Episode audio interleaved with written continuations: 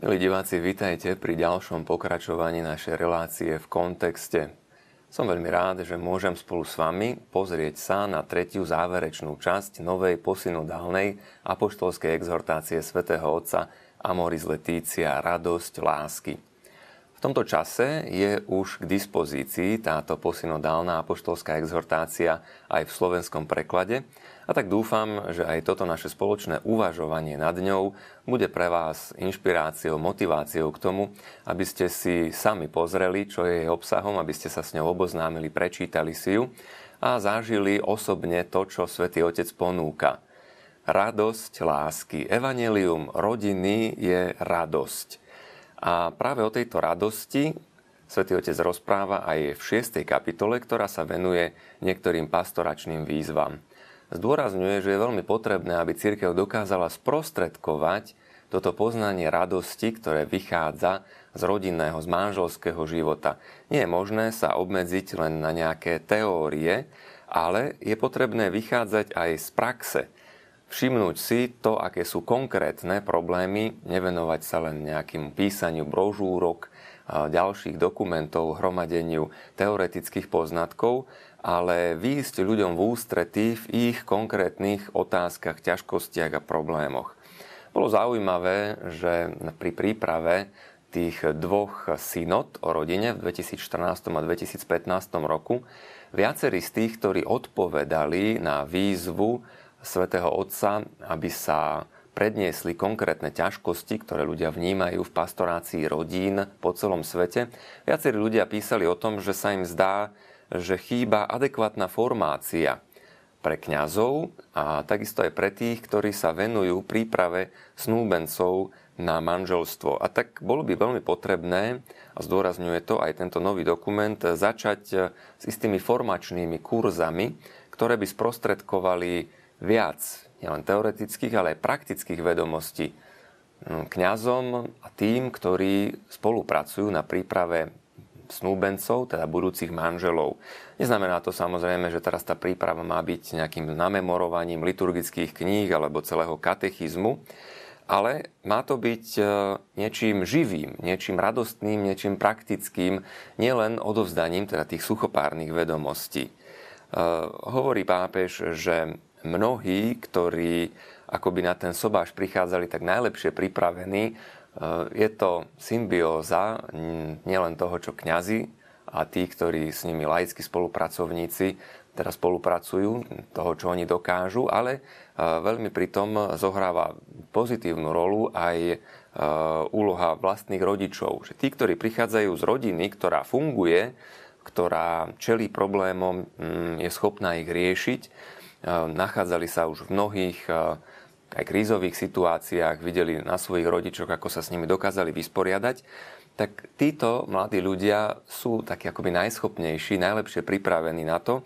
aby sami dobre prijali tú sviatosť manželstva. No tak veľmi samozrejme Svetý Otec zdôrazňuje, že každá rodina, ktorá vychováva deti, je potrebné, aby nezabudla aj na tento formačný aspekt smerom k ich manželstvu, k ich vlastnej rodine, do ich budúcnosti. No ale nezostáva to len na rodinách, majú byť aktívni aj pastieri cirkvy. Trošku s takým možno aj humorom pápež vraví, že e, niekedy sú obchodníci a tí, ktorí sa venujú marketingu, šikovnejší napríklad pri takom sviatku svätého Valentína, lepšie ho dokážu využiť svojou kreativitou než pastieri cirkvy. A tak aj toto je výzva, aby tie príležitosti, ktoré sa ponúkajú, vedeli aj biskupy, kňazi dobre katecheticky použiť. Aby sa dobre ľudia, ktorí chcú vstúpiť do manželstva, práve prostredníctvom katechézy na tento vstup do manželstva pripravili. Veľmi dôležité je e, prejsť konverzáciami, rozprávať sa o tom, čo to manželstvo obnáša, aké sú predstavy na jednej, na druhej strane, čo si o tom myslí budúci manžel, budúca manželka. A v niektorých prípadoch e, pomôcť tým ľuďom aj pochopiť, že a zda ten ich vzťah nemusí byť práve ten najideálnejší. Svetý Otec spomína, že kresťanské spoločenstvo, vedené miestnym pastierom cirkvy, by niekedy malo aj upozorniť snúbencov, tých, ktorí chcú vstúpiť do manželstva, že je veľmi zrejmé, že tam budú nejaké problémy. Totiž ľudia sa spolu zídu, idú spolu na nejakú zábavu, stretnú sa, neraz prehliadajú aj tie slabšie stránky, neraz prehliadajú to, že ten druhý človek je veľmi výrazne odlišný a nechcú to vidieť. Tá láska akoby bola trošku taká zaslepená. A tak je aj úlohou toho kresťanského spoločenstva, je aj úlohou duchovného pastiera, aby tým mladým poukázal. Pozrite, toto a toto je pravdepodobné, že spôsobí ťažkosti a ak teda napriek tomu chcete spoločne vykročiť na cestu manželstva, buďte pripravení na to, že tým ťažkostiam budete musieť čeliť. Nedá sa tomu vyhnúť. Mladí totiž častokrát popri prehliadaní toho, čo môže byť zdrojom problémov do budúcna v ich vzťahu, keď už príde na sobáš, keď už príde na uvažovanie o manželstve, tak sa sústredia predovšetkým na pozvánky, na šaty, na oslavu, spomína svätý Otec na nespočetné detaily. A niekedy aj na ten sobáš už prichádzajú takí umorení a vyčerpaní, namiesto toho, aby si to úžili po tej duchovnej stránke, aby si uvedomili, vnútorne zažili aj z toho liturgického hľadiska tú krásu, tú bohatosť toho obradu, ktorá im napomáha k tomu, aby v budúcnosti mohli spoločne to manželstvo dobre prežívať, tak oni sa sústredia na to, čo je možno menej podstatné, alebo určite menej podstatné. Pápež ich vyzýva, aby sa nenechali zhltnúť, doslova takto, takýto výraz používa, spoločnosťou konzumu a zovňajšku, aby nedbali len na to, čo sa dá ukázať, čo sa dá napiesť, čo sa dá pripraviť e, z toho estetického hľadiska počas e, prípravy sobáša, ale aby zostali triezvými. A táto triezvosť pri príprave sviatosti manželstva, pri jej slávení, či už v kostole, alebo potom na tej slávnosti, kam teda odídu e, novomanželia, táto triezvosť by nemala byť podľa pápeža nejakou výnimkou. Práve naopak, mala by sa stať pravidlom v kresťanskom katolíckom svete. No a tí, ktorí manželov budúcich formujú, prichystávajú, mali by sa zasadiť, aby sa skutočne táto triezvosť stala skôr pravidlom než výnimkou. A tak môžu sa snúbenci sústrediť lepšie na to liturgické slávenie, ak sa nevenujú príliš tým detailom, ktoré sú naozaj druhoradé pri slávení manželstva prežiť si to, že teraz pred Bohom vstupujeme na celý život do vzťahu, vernosti, exkluzivity len s týmto človekom a lásky. A k tomu nám pomáha aj tá sviatosť, ktorú v chráme prijímame. Svetý Otec zdôrazňuje, aby sa nezabudli za seba navzájom modliť snúbenci, Samozrejme, vec kňazi a laici, ktorí ich pripravujú, majú im to trpezlivo, ale dôrazne pripomínať, aby prosili Pána Boha o pomoc, aby dokázali byť verní a štedrí. Spolu sa pýtali Pána Boha, čo od nich očakáva a svoju lásku zasvetili aj pred obrazom Panny Márie. No a zasa by sa tie úlohy nedávali len na stranu snúbencov. Svetý Otec e, aj kňazovi alebo tomu, ktorý celebruje túto slávnosť, e, pripomína, že treba e, využiť dobre tú príležitosť, pretože práve sobáš, práve uzatváranie sviatosti manželstva v kostole je neraz tým okamihom, kedy prídu navštíviť chrám aj takí ľudia, ktorí tam pri inej príležitosti nie sú. V nedeľu ich tam nenájdeme na sviatky, ale práve keďže niekto zo známych sa sobáši, tak vojdu do kostola. A bolo by škoda, aby sa táto príležitosť nevyužila, aby sa neskúsilo prehovoriť k ich srdciam. Je samozrejme, že nemajú si aj snúbenci túto slávnosť a to, čo po nej bude nasledovať, predstavovať ako čosi ideálne. Nemajú si robiť ilúzie jeden o druhom, že všetko bude dokonalé, ako z televízie, že všetko bude perfektné, ako býva v seriáloch alebo v nejakých eh, animovaných príbehoch. Treba si pamätať aj na to a byť hm, kritický eh, k tomu, že tie naše vzťahy trpia aj ťažkosťami. A tým ťažkosťam nie je možné sa vyhnúť. A tak to manželstvo nekončí tým, že sa uzavrie v kostole a teraz už všetko je vybavené, potom už môžeme mm, akoby zabudnúť na to, že sa treba snažiť. Nie, to je len prvý krok, hovorí svätý Otec. Ale ďalej ho treba formovať. A táto formácia je akoby umelecko-remeselná. E, pozoruhodný výraz si zvolil svätý Otec, aby pripomenul, že začína sa z krehkosti, z nedokonalosti. A s tým treba rátať. Neidealizovať si to, že ja už keď si niekoho zoberiem, tak teraz ten človek sa automaticky stane dokonalým a ja sa zlepším vo všetkých oblastiach, ktoré mi doteraz chýbali, že keď už som vstúpil do manželstva, tak už naozaj budem dobre žiť, tak ako sa patrí. Je pred nami ešte dlhá cesta formácie, nemať príliš vysoké očakávania. To neznamená zmieriť sa úplne so všetkým, neznamená nesnažiť sa rásť, ale byť si vedomý určitej krehkosti. A s touto krehkosťou pracovať, túto krehkosť zveľaďovať, alebo respektíve snažiť sa ju viesť k tomu, tým smerom, aby mm, sa raz dopracovala k, tej, k tomu ideálu, ktorý máme pred sebou. Manželia si veľmi potrebujú nájsť čas na dialog. Nezdierať len fyzický priestor, hovorí svätý Otec, ale aj ten mentálny byť jeden pri druhom, rozprávať sa. Dokonca ich pozýva k tomu, aby hneď od začiatku, po uzavretí sviatosti manželstva, si osob, sa naučili, osvojili si také rituály, aby sa nezabudli poboskať navzájom, keď sa ráno lúčia, večer, dať si navzájom požehnanie, pomodliť sa, chodievať spolu von, pomôcť si pri domácich prácach, zároveň občas niečo aj sláviť, náležitým spôsobom nájsť si tie okamihy, kedy sa tá rodina stretne, výjde z tej každodennosti. No a nikdy, nikdy nezabudnúť na modlitbu. To, čo mm, v Spojených štátoch je častokrát vidieť na pastoračných centrách Family that prays together, stays together, rodina, ktorá sa spolu modlí, tak spolu aj zostane, tak práve túto vetu Svetý Otec prebral aj do apoštolskej exhortácie, no a pripomenul, pripomenul ju aj manželom, snúbencom, ale aj tých, ktorí na manželstvo pripravujú. Potom sa posunul akoby o mnoho rokov dopredu a veľmi chváli vo svojom dokumente tých, ktorí v manželstve dlhé roky vydržali, ktorí si zostali verní až do staroby, až do vysokého veku.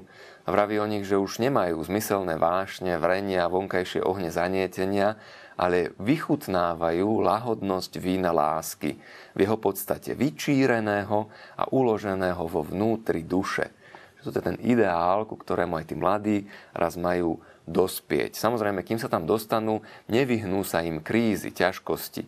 Ale s tým sa netreba nejako zmieriť, že keď už odchádza to prvé zalúbenie, tá krása toho začínajúceho vzťahu a prichádzajú problémy, takže to už bude ako len klesajúca krivka toho šťastia. Nie.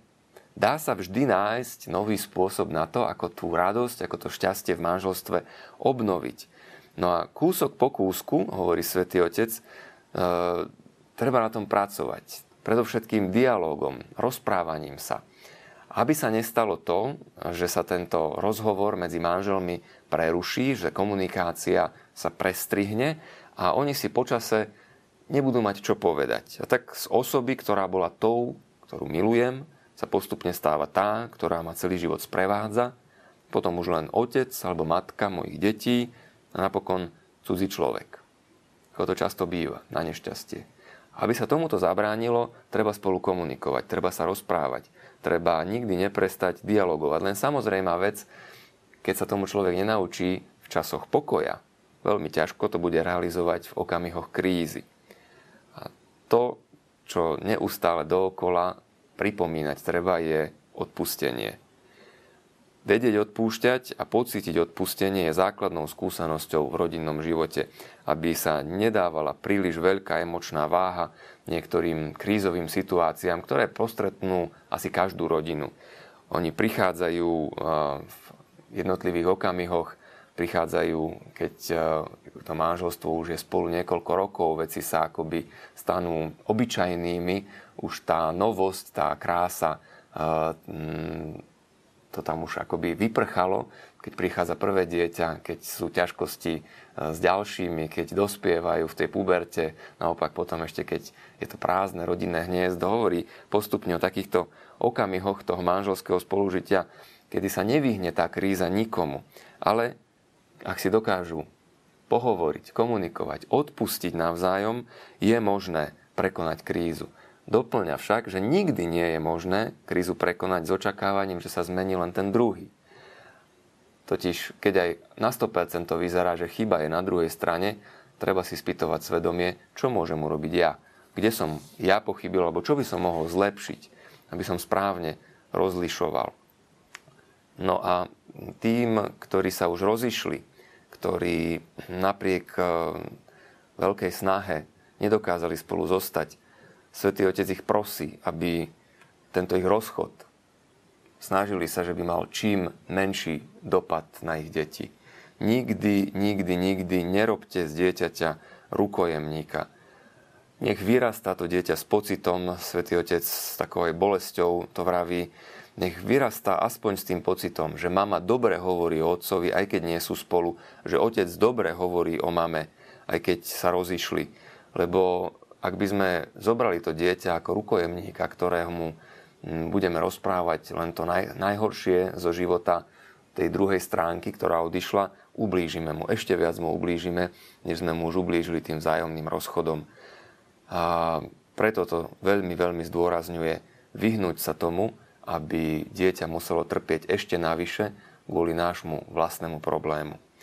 Dotýka sa e, veľmi krátko, ale pomerne jednoznačne aj zväzkov, ktoré sa presadzujú medzi homosexuálnymi osobami a pokúšajú sa aj v legislatívach jednotlivých štátov, štátoch presadiť, e, postaviť na úroveň manželstva. No a Svetý Otec zdôrazňuje, že neexistuje akýkoľvek základ pre pripodobňovanie alebo vytváranie analógií ani vzdialených medzi homosexuálnymi zväzkami a Božím plánom týkajúcim sa manželstva a rodiny. E, okrem toho, Venuje sa aj problematike vdovstva, toho, keď e, odíde milovaný človek na väčnosť a niekto zostane sám a všíma si, že niektorí dokážu to prekonať tým, že sa venujú svojim vnúčencom, venujú sa ďalším členom rodiny, ale v okamihu, keď e, povedzme tie vnúčatá tam nie sú, alebo keď e, tá osoba je osamotená, cirkevné spoločenstvo by nikdy nemalo takéhoto človeka opustiť. Všimnúť si, aké sú jeho problémy a ťažkosti, výjsť mu v ústrety, pomôcť mu. No a rovnako e, pomôcť e, tej vdove alebo vdovcovi prekonať e, zameranie na minulosť. Častokrát to býva, že tí ľudia žijú v spomienkach. A keď už istý čas tej bolesti akoby prešiel, treba toho človeka jemne, ale dôrazne posunúť vpred pomôcť mu pochopiť, že tá milovaná osoba, ktorá opustila tento svet, je v príbohu v Božom kráľovstve a nemá význam snažiť sa akoby ešte zväčšovať si utrpenie tým, že budem neustále žiť len v tých spomienkach a budem mm, nadmieru konať pokánie za toho, ktorý ma už opustil. Ale pokročiť dopredu, uvedomiť si tú perspektívu tej väčšnosti a zostať e, činným, zostať živým aj v okolnostiach toho každodenného života, výjsť z tej minulosti, neinvestovať tam energiu a silu, lebo čím lepšie žijeme na tejto zemi, tým väčšiu radosť budeme zdieľať potom s našimi drahými v nebi, aj s tými, ktorí nás už predišli.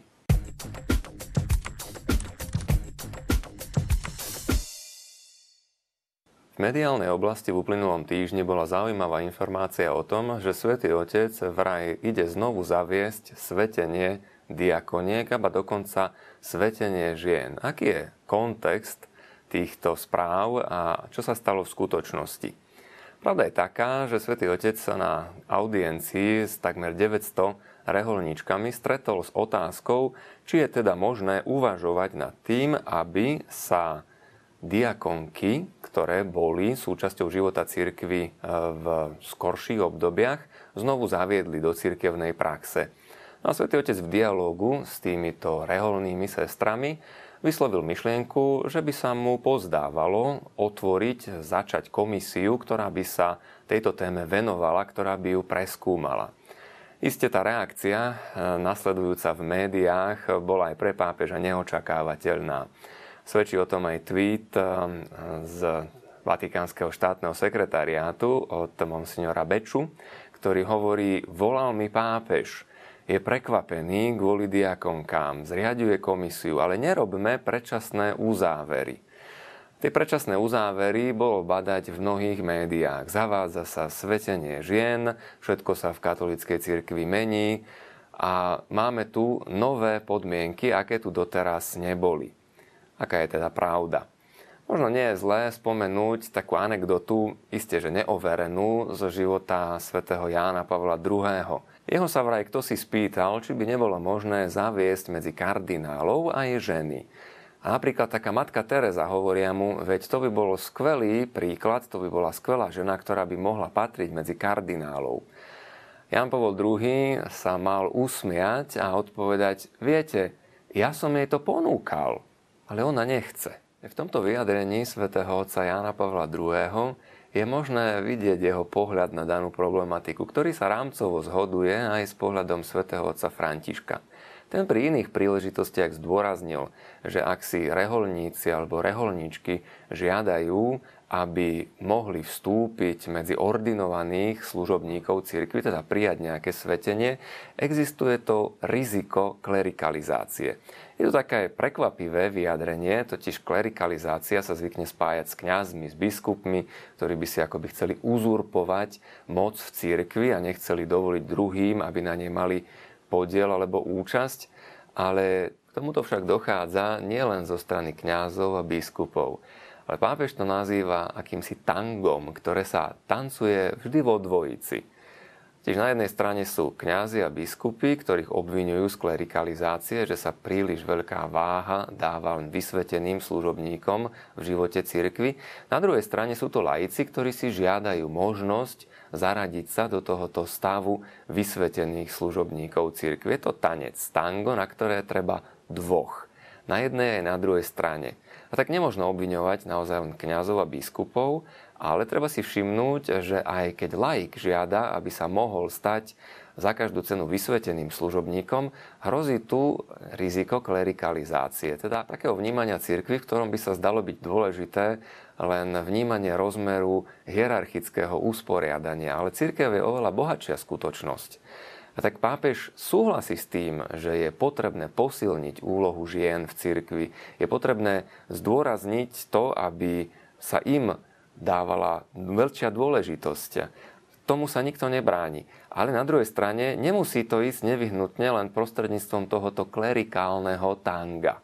Keď sa ho pýtali, že či by, podobne ako sa to pýtali aj Jana Pavla II., nechcel zaviesť medzi kardinálov aj ženy, vraví svätý otec František, trpíte klerikalizáciou. Pretože to je presne to isté, iba z druhej strany.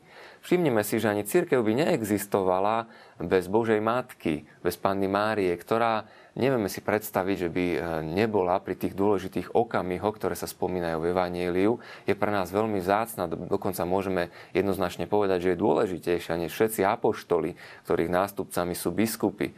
Ale Panna Mária má osobitnú úlohu v cirkvi a rovnako aj ženy majú osobitnú špeciálnu úlohu. Treba uvažovať nad spôsobmi, ako túto úlohu zdôrazniť, ako ju priviesť e, viacej na svetlo Božie, ako je možné dať ženám väčší priestor, ako je možné ich zhodnotiť, ako je možné ich valorizovať, hovorí pápež, ale chceme ich valorizovať, zhodnotiť, nie sklerikalizovať. Jan Pavel II a sveta matka Teresa pochopili toto klerikálne tango, ktoré spomína svätý otec František už dávno predtým. Je otázne, koľko bude trvať e, tým, ktorí ho dnes predkladajú na novo, ktorí si ho žiadajú, aby ho aj oni pochopili tzv. progresistom.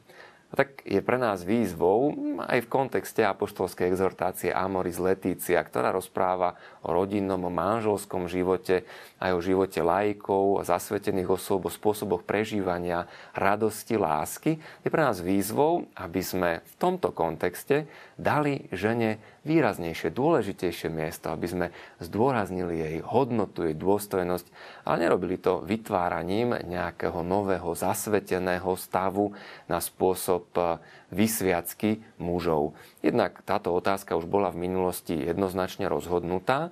To, že je možné uvažovať nad eh, diakonkami, že je možné o tom rozprávať práve v kontexte toho zdôraznenia úlohy žien, to je v poriadku, ale cesta nevedie cez zavádzanie nového svetenia, cez zavádzanie nových foriem ordinovaného života v cirkvi. Totiž bohatstvo cirkvi je o mnoho širšie, o mnoho väčšie. Tak aj my sme všetci, milí diváci, pozvaní k tomu, aby sme ženám dali význačnejšie miesto, aby sme sa snažili v domácom, rodinnom, ale aj cirkevnom živote zdôrazňovať ich úlohu, valorizovať ich hodnotu. Nie je to úloha len pre kňazov, biskupov a svätého Otca, je to úloha pre každého jedného z nás. Tak nás pozývam k tomu, aj v tom nasledujúcom čase príjmime každý jeden z nás túto výzvu svätého Otca autentickejšie pozerať na úlohu žien v našej spoločnosti, uskutočňujeme a realizujme ju v našom každodennom živote a budem sa tešiť na ďalšie pokračovanie našej relácie v kontexte, ktorej rozprávame o apoštolskej exhortácii svätého Otca aj o mediálnych problémoch, ktoré vidíme v našom súčasnom svete. Dovidenia.